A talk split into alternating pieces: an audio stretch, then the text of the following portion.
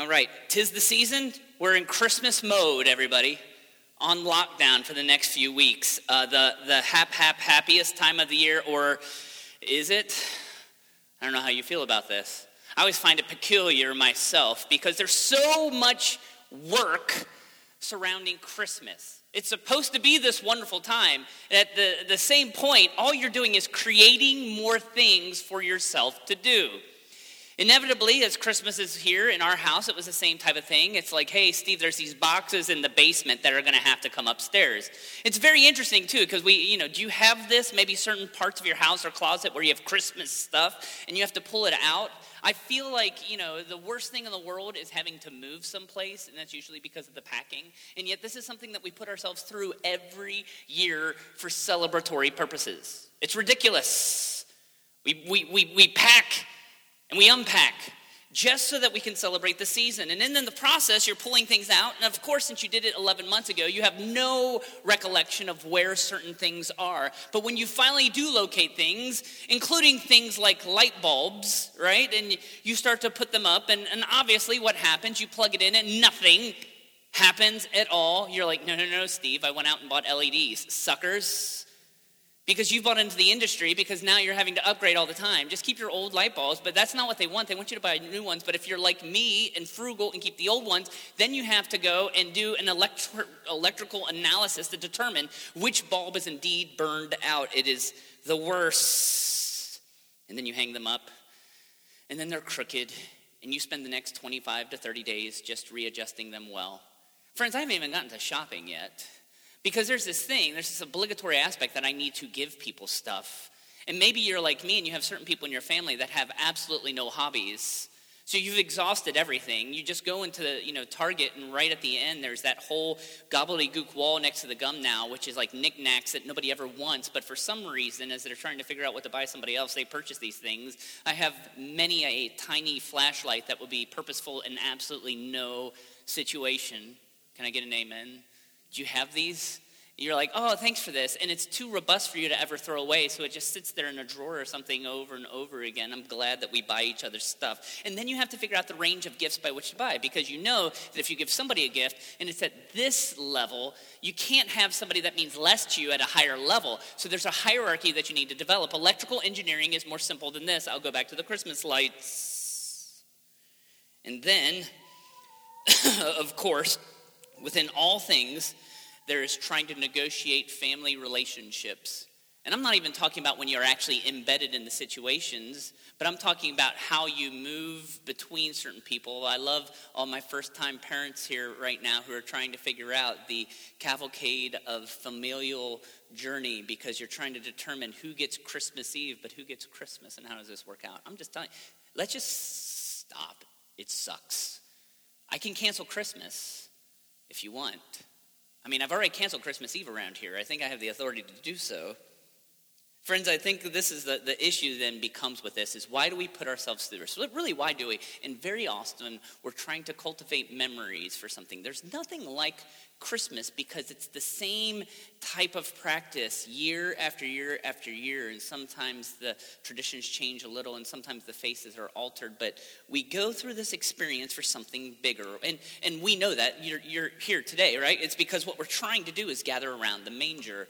And that's what we want to do here as a body. As much as Christmas can be so much work and all this stress that accompanies it, let's take the next few weeks and let's really examine what it means for us to be followers of of Jesus to gather around the neighbor, uh, around the manger, and, and, and to really cultivate that love for the baby Jesus. And uh, so, this is what we're going to do the next few weeks. We're going to talk about three different groups that gathered around the manger, and we're going to begin that um, this morning in Luke chapter 2. And I did not check the page in the blue Bible, I do not know what it is. 724 in your blue Bible. Or you can pull out your mobile device and find that. Luke chapter 2. And we are going to talk about the shepherds this morning. So we're going to start in verse 8, and I don't have Linus with me, but I have my resident Linus, my daughter Kaylin, who is going to read through this text for us this morning. Thank you, daughter. So let's start out. Kaylin, read Luke chapter 2, verse 8. And then there were Okay. And then there were shepherds living out of the fields nearby, keeping watch over their flocks at night. Okay, so shepherds, friends, are peculiar people. We hear about them in the Christmas story, but many times we don't stop to really take a look at who they were. They were peculiar in two different ways. They were peculiar culturally and then also spiritually. This isn't my picture up here. This is a picture of a friend of mine uh, took in Israel, but when we were there about uh, 12 years ago, I was uh, just enamored by the idea that even today in Palestine, there are still shepherds. Now, the thing is, is this relationship today is much more different back then, but you have to understand is that shepherds were peculiar culturally. One of the things is that they were the only, the last remnants of true nomadic life in first century Israel.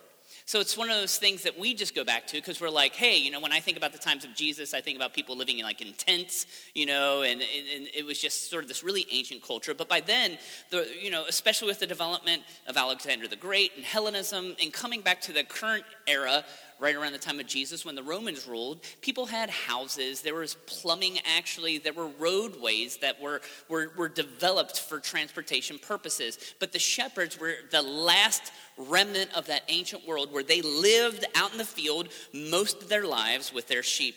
They were the blue collar workers, and actually, they were probably the lowest class of the time. And as such, they, it wasn't a profession that you would usually choose to go into. If it was your familial right, you might become a shepherd because you were taking over the family trade or business. But if you weren't of that ilk, then usually the way you became a shepherd was you fell into it because there was absolutely no other contribution you could make to society it's interesting through ancient documents we can see that very if you if you weren't familial in your shepherding lineage then usually it was the job of criminals. Because when you were a criminal you could get hired to watch sheep and be in the field and as such, it's interesting that we see through ancient documents as well, is their testimony, uh, the testimony of shepherds, was not usually accepted in courts because they were deemed to be untrustworthy and they had little to no influence. That is the cultural variance of the shepherds in the field today. So we don't know, you know, because we, we I, maybe that we are, are, wrapped up within, you know, our Christmas pageants and stuff because you like to, you know, view the little kid with their cute little shepherd stuff and you're like, oh, that's what it was. No, sometimes these were hardened adults who were forgotten by society. They were not the people you would want to hang out with for fear that they might do something to you. They took care of their sheep, but when it was down to people, it was fair game. That's culturally, but this is what's interesting about that. Is that here we are in first century Palestine. It's still the same country that we see through all the scriptures, and shepherds weren't always viewed this way. The most famous king in the history of Israel, his profession was shepherd. And when he ascended to a place of prominence, as he was trying to tell the country how they should think about their God, how does he describe it? Within terms of shepherd. One of the most famous psalms in the scriptures, right? Psalm 23. The Lord's my shepherd, I shall not want or be in want. Uh, the translation is if the Lord's my shepherd, I long for nothing. He cares for me. So, how do we get to the point where shepherds were like revered to reviled? And I'm going to say is that this is the influence of what we see in the New Testament of the Pharisees. Who were the Pharisees? The religious leaders of the day. And they had religious practices that they saw as the definition of someone's value and worth, specifically within the terms of clean and unclean. If you were ceremonially clean, then you could worship at the temple freely. If you were unclean, however, and the Old Testament tells us a lot about uncleanliness, but the Pharisees took it to a whole nother level. If you were unclean, then you would be separated religiously from worship and fellowship. And the Pharisees viewed the tasks of shepherding through the lenses of spirituality. I have another picture, by the way. This is from my friend Mark. You know what? Someday, you give me a couple years, we're going to go to Israel. We're going to do a trip at Echo if you guys want to go. you know, you can start saving up for that today. We're going to go with my friend Mark, who's who like spends months a year in Israel, and he'll just go and go for walks with his Bible, and he'll figure out where things happen. And this, friends, I don't know if you can see, is a valley, and very often scholars say is that this was near where King David lived, so this was probably some of the inspiration of David from Psalm chapter 23. Okay, so Mark, my friend, goes on a walk there by himself. And I don't know if you can see this because this maybe changes the way that we view Israel sometimes, but it's helpful. Is that yes, there's some great topography right there, very much like Cincinnati, but it's not rolling hills, green grass topography. Actually, if you can see, they're jagged rocks all along the hills, and there are patches of grass, and this is where the sheep would feast, right? But the thing is, is that they would get in and out of these crevices. And you do know this maybe historically. If not, I'm, I hate to shatter this for you, but sheep are relatively dumb creatures. They are not that bright. And since they would find their ways to get stuck in crevices and cracks, a shepherd's job would be to free them. And if you're putting your flesh against rock, the chances are you're going to cut your skin, you're going to start bleeding. And one of the things about ceremonial cleanness is, is that blood and open wounds are unclean and no-nos. So therefore, since they were taking care of sheep's, uh, sheep's, sheep, they would have marks all along their arms and hands that would have made them ceremonially unclean. And even more so because they were spending so much time around these animals. And listen, as much as you want to see your beautiful image of fluffy white sheep that's cuddly, they, they, they, they do not wipe after they use the restroom. So they are disgusting. So you had a very high likelihood of getting poo on oneself. And poo, biblically, is unclean. I'm, i did not cite that scriptural verse, but I really should. It is biblical, is that poo is unclean. And therefore, because they were around this, they lacked religious purity. The final thing is because they were out in the fields all the time, the most holy observation of religiosity in the first century for Jews was Sabbath, a day where you would have to stop and not work at all, but a shepherd's job was never done. And therefore, they couldn't observe the Sabbath. So, as a result, you have this entire people group who lived within this religious country, yet at the time, they were reviled and they weren't respected. It was a job that no self respecting Jew would want. Can I tell you the last thing about this story from verse 8? Because we've got to set the scene, it's important. And it fascinates you when you get there, is because you hear about these places and you hear about Bethlehem, which is right where Jesus was born and where these shepherds would have been. I don't know if you know this, but you can map quest this stuff. I did this week. Is that Bethlehem is only a two hour walk to Jerusalem. It's very close. You can walk. There's some hills along the way. And it's a beautiful, scenic little place with hills and valleys and stuff. But this is the interesting thing. At that point, Jerusalem was the capital of the, of the nation of Israel. And most importantly, that is where resided the temple. And what was the key point of worship at the temple? It was the sacrificial system. It was you bringing an animal before God to take away your sin for the next year. And what was the animal that was used for the sacrifice? The sheep. So here's the rub, friends. This is what's very interesting. Even though the Pharisees and the religious leaders viewed shepherds as the lowest of the low, they were very important because they tended to the sacrifice. So it was one of these places when we figure this society, I think this is important for us to see the way that we view other people. True? Because we, you know, maybe we joke about somebody who was maybe imprisoned, or, or maybe we make inappropriate jokes about people in different phases in life, but recognize that these were the people that God chose to speak to. Kaylin, let's keep reading through the text. This is a little longer. Read verses 9 through 15, please. An angel of the Lord appeared to them, and the glory of the Lord shone around them, and they were terrified. But the angel said to them, "Do not be afraid. I bring you good news of great joy that will for all the, that will be for all the people. Today in the town of David a savior has been born to you. He is Christ the Lord. This will be a sign to you. You will find a baby wrapped in cloths and lying in a manger." Suddenly a great company of the heavenly host appeared with with the angel, praising God and saying, Glory to God in the highest, and on earth peace to men on whom his favor rests. When the angels had left the, them and gone into heaven, the shepherds said to one another, Let's go to Bethlehem and see this thing that has happened, which the Lord has told us about. How amazing this scene comes across even a few thousand years later. It is so nonsensical, people. It's ridiculous. Because here you have this amazing scene of the angels of heaven emerging from clouds and singing to people, and yet they do so to shepherds.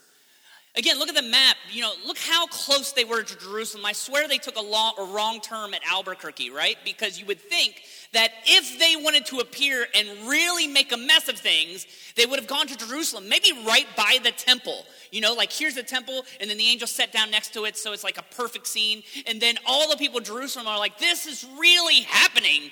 Like the, the Messiah is going to be born, we need to go. And he's within a walking distance. But no, the angels come down around the hills of Bethlehem, find the most reviled people in society, and then they say, hey, we've got a message for you.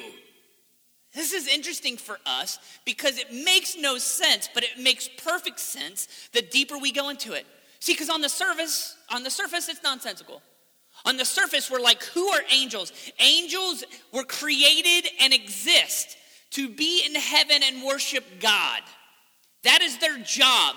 So every day, while the shepherds are in the field with sheep poo on their arms, the angels are in heaven around the most holy thing ever imaginable, and they are as close to perfection as you can come. They are there in his presence to the extent that right here in the scene in Luke chapter 2, and every time in the Bible that an angel comes before and stands in front of a group of people, what's the first thing that they say? Do not be afraid. Why are they always telling people not to be afraid? Because they are just soaked in the holiness of heaven around God. So when they appear, there is nothing like it in existence on this earth. One of the things I'm looking forward to heaven is just seeing what these people are always afraid about. And at the same time, they are right there in the midst of shepherds. You have the holiness of God over the most reviled people of the day. And they say, We've got good news for you. For you.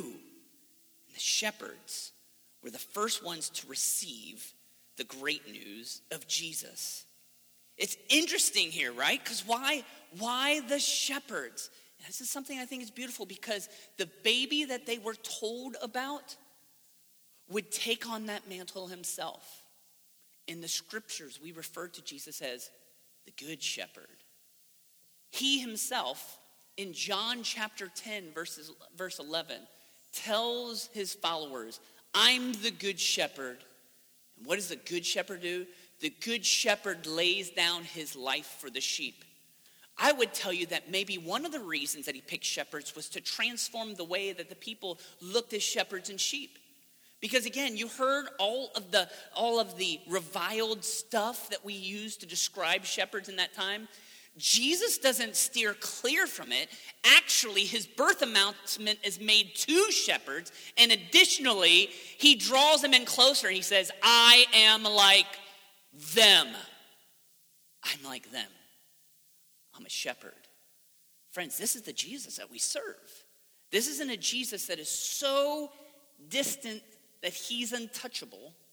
This is the Jesus that is covered with feces, unrespected, arms cut up, but full of love. Just parenthetically, I was having a conversation this with, with week with some Christian people. Christian people are the best, aren't they? These Christian people were, uh, were reading this book, and I know the book. It's really just not a compelling, deep intellectual book. And these people were deep and compelling and intellectual people, so they were obviously bashing on the book. By the way, this men's group did not occur this week, so this wasn't here at Echo. Somebody's like, Steve, it sucks. No, okay. It's actually a very good book. I digress. Here's the deal though. In the conversation, they were just like, this is this is fine maybe for some other people, but I need to I need to get to a higher place. And you know what I said? I said, Can I tell you guys something? Because I'm at a higher place. This is something you all need to know about me. I'm at a higher place. Um, I've studied theology the better portion of my life. I've read what needs to be read. I'm at this point. You know why I still read some of those books that I don't like, that I think are beneath or at lower level? Because I realize this about myself. I realize that I tend to elevate certain aspects about the God and Jesus that I like and dismiss the other aspects. And there are times when you feel like, well, I need to achieve to this higher level, that you need to stop and realize maybe I'm idolizing that. I need to reverse stream. Maybe I need to just be basic and talk to people for whom faith is much more simplistic than me. Maybe I need to, to, to just be around that for a while. You know what I mean? It's like, uh, you know, everybody wants to be in the pew with the suit and tie. Sometimes they don't want to be in the pew with the sheep in the fields, right? That was the best I could do. But here's the thing sometimes we need to hang out with the sheep. Sometimes we need to have that. We need both in our life because then you have to realize is that God came for the both and. And if we're ever at the point where we're looking at other people with disdain, whether that their position is so high that we think they're beyond reach or if it's so low, then we probably need to gravitate towards one of those to make ourselves wholesome and healthy. That was parenthetical. Let me give you the last thing. This is what I was thinking about as I was reading through this text this week. It's like, why did God choose the shepherds? You know what? I believe that He chose the shepherds also out of um, professional courtesy. Out of professional courtesy. Because what did this announcement signal? This announcement to the shepherd that the Messiah was coming signaled the end of the temple in Jerusalem. And we know that within a few decades, that temple had been destroyed altogether. No longer would there be sacrifices. And what happens if there's no more sacrifices? There's no more need to sheep, right? To have sheep, to have people who shepherd sheep right? And because that is no longer a need, basically angels are like, hey, by the way, guys, your industry is dissolving for your very eyes. You should probably look for new employment. Now, practically, that didn't happen to any of them, right? They at least had another 40, 50 years as they were going to be needed, so they were going to be fine. However, it's this idea that I think is that the, the idea that the task of shepherding would virtually be erased. Even though it exists nowadays, it's more of a novelty than anything itself you need to understand is that this was shifting a, sh- a, change in what it meant for shepherds. But in the time, in the moment, it was rich and it was powerful, it was robust. What do we get that night? We get at that night, the shepherds are going to leave the sheep to see the Lamb of God. Kaylin, read verses 16 and 18, please. So they hurried off and found Mary and Joseph and the baby, who was lying in the manger. When they had seen him, they spread the word concerning what had been told what had been told them about this child, and all who heard it were amazed at what the shepherds said to them. The angels coming down was the heavenly response. The shepherds going to the manger was the earthly response. They received the message a baby is going to be born. It's not going to be an ordinary baby, it's going to be the Messiah, and they went. Now, again, we get this beautiful angelic scene that is usually represented through nativities, whether it be in little ones that you put up over Christmas or in paintings, right? There's something beautiful about it. The reason I picked this picture, by the way, and we don't have to get into the weeds of this because everybody says, oh, you know, he was born in a stable, but there's no stable in the scriptures. And historic tradition has said within Bethlehem, there's all these caves too. So just the idea that you had a feeding trough, a manger, in a cave would have made more sense. So you have the scene though, and it's funny is that Jesus apparently has a glow stick that is illuminating him, like that's the way we see it. You know, that's the way we picture it. But I want you to, to, to picture a few things about this. Like, number one, if any of you are 4 Hers or farmers or have that background, this is still an animal feeding trough, right? Which means there's animals around, which means the smell is just not really good. I'll tell you, that's the one thing I do like about the stable scene down at um, Krohn Conservatory. I don't know if you, have, you go down to that, but go down there, and when you go down there, what's the first thing? You're like, oh, there's the pretty baby, and, and you're just like, I need to leave because I smell feces. But friends, that was probably the manger scene much more than the glowing pretty baby. And remember how we described the shepherds? They were, uh, they, these were just like gruffy looking dudes, you know, probably not beards well manicured, maybe some corn still left in there. There could be poop on the robe too, right there. So they're bringing the smell with them. I always think about this from Mary's perspective because I, you know, I, I've not given birth myself, but because of what I've done pastorally. I've sometimes there soon thereafter. And the one thing is that moms aren't really very excited to see lots of other people right after they give birth. I mean, is that, can I get an amen for some of you people? You're like, hey, we're going to bring in this crew, and they're just going to circle around you. Like, it's, it's not every mother's dream or fantasy. And I can't believe that Mary wanted that either. You know, she's like, you know, it's bad enough that my newborn baby is like in a feeding trough with like leftover food that, you know, the cattle did not finish. But the idea that these gruffy, criminal looking dudes are coming into and surrounding it, it's not the angelic scene that we tend to picture. But, friends, that's why we've got to pull all of the wrapping paper and the Christmas lights and everything away from the scene to get down to what it really is. Friends, it is that the Savior of the world did not come to live in a picturesque scene, but chose to live with us plebes who are screwing up day after day, who sometimes just look miserable, smell miserable, say horrible things. Jesus is like, that's where we'll get started. That's where we'll get started. And I'll tell you, he did not want to get started there. He's like, so I can fix them first. he got there because he's like, look, I'm for everybody. Jesus is for everybody. And I love this right here is that, you know, it, it, affects Mary, and we'll talk about that in a few weeks. But then also, what happens? These guys go and they tell what they saw. And this is the beautiful thing that I love about this text, if you ever see it, because then take everything we've talked about and look at verse 18. When people who heard what the shepherds said, how did they respond? Did they say, You criminal shepherds, shut up? We don't believe you? No, no, no, no, no, no. The people were amazed. So, what does Jesus do? He even turned around, not just the spiritual um, situation, but are the, the cultural spiritual, both. That's the both. That's what I'm trying to say. He, he takes care of the spiritual and the cultural. He changes how everything is. That's what Jesus did. Now, I want to wrap up. I want to do one more. I want to look at this verse from verse 20. This is what really impacted me from the scene.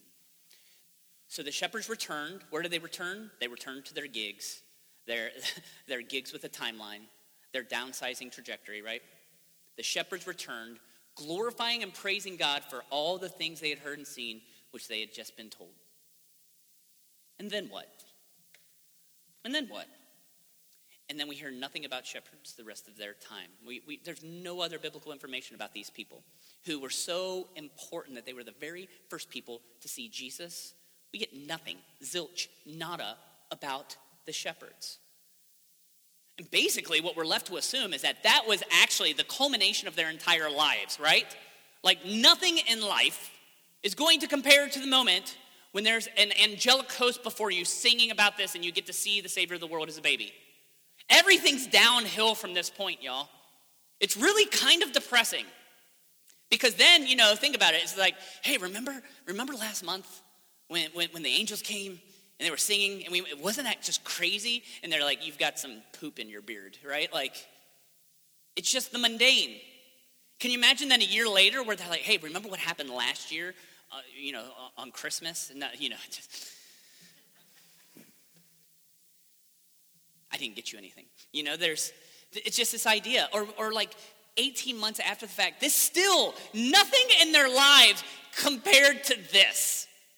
this is the thing that I always feel about this Christmas season. One of the reasons that I wanted to list all this stuff is that we do all this work to start this season, and you know it, friends. January 2nd is coming. And some of you are like, I refuse. I will not take down my decorations because if I leave them up, number one, I'll save time for next year. But number two, I can elongate the season. You're just fooling yourselves because it's coming to an end. Even now, your advent calendar is, is going to inch ever closer to that day. And then December 26th will be here and you won't know what to do.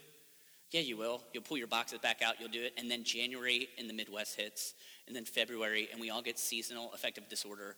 And it's just the worst. I just want to put that out for you because I want you to just think about that right now. Because you should see the faces right now. It's like, I stole your joy, and I'm doing this right.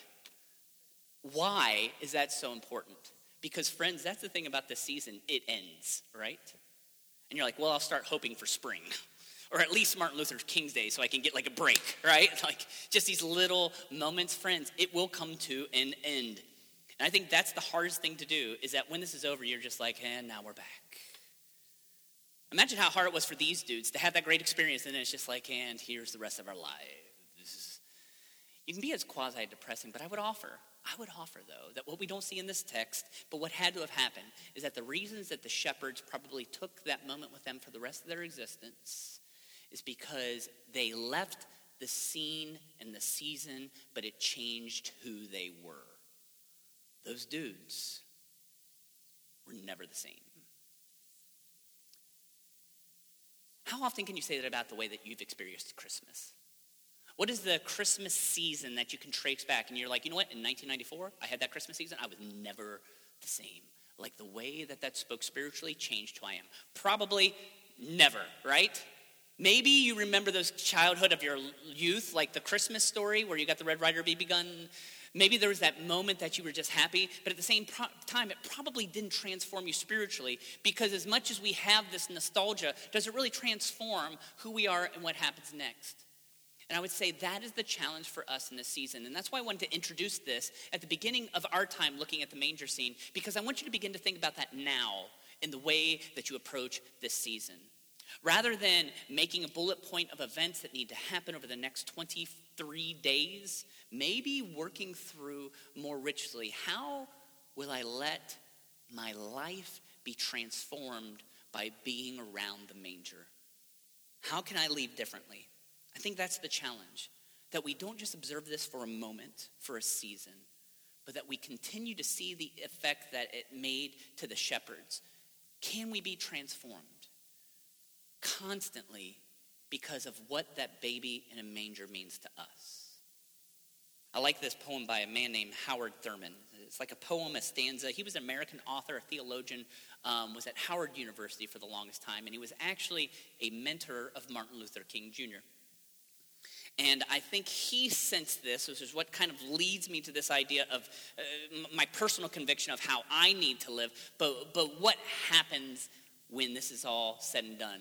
And he wrote this poem, which is actually just called When the Song of Angels is Stilled. And I want to read that out loud for us this morning. When the song of the angels is stilled, and when the star in the sky is gone, when the kings and princes are home, when the shepherds are back with their flock, the work of Christmas begins. To find the lost, to heal the broken, to feed the hungry, to release the prisoner, to rebuild the nations, to bring peace among the people, to make music in the heart. We're called to take that feeling that the shepherds had with us wherever we go. And not only to have that nostalgia, but that it wells up within us so that it transforms even who we are. Friends, if the focus of this is around gift giving and decorating and, and, and a, a calendar full of wonderful events, photographs that you will be able to take in social media so that you can remember for years how your kids experience as friends, it all will dissipate. It means nothing when disconnected from the work of the gospel, which is what Jesus said. Friends, this is good news. This is what Jesus came to do. That's what we're called to do out of this season. I love this time of year too because then in our time of worship, every week we have communion, right? Every week we do communion. And I love that there's just this tension in that time. But I think it's beautiful for us to always realize the tragedy of this beautiful birth. We're smiles and we're celebratory but we recognize that this lamb was born to die. And it's not just the idea that he was killed, but that it's our sin. Our sin killed the baby. That's on us.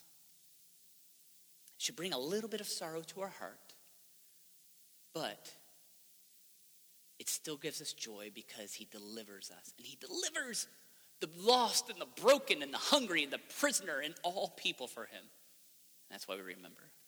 So we're going to have a time of communion. If you're a follower of Jesus, we're going to pass these trays around with bread and juice. We're going to invite you to partake. We're going to conclude our time of worship around the manger. with communion. I'll pray and we'll commune. Heavenly Father, this is always a difficult season in church because we're repeating the same story over and over again. And because we all feel like we know it, Father, it makes it even more difficult because sometimes we tune aspects out. But I would ask that during the next few weeks, you convict us through your Spirit to see this in a new dynamic way. That you convict us to see that this baby is born. It was humble, but it was also this convergence of heaven and earth in beautiful symphony so that our sin would not be held against us. That this baby would live life perfectly and still die because of our actions. So we come before you, Father, begging forgiveness, yet knowing that we are forgiven, Father, through your Son Jesus. Thank you for coming to earth, to living among us with scratches and bruises and, and filth. Just thank you for living among us, for loving us, and for releasing us toward your glory. For all of that, we are thankful. And for this, we remember as we commune this morning in the name of Christ Jesus. Amen.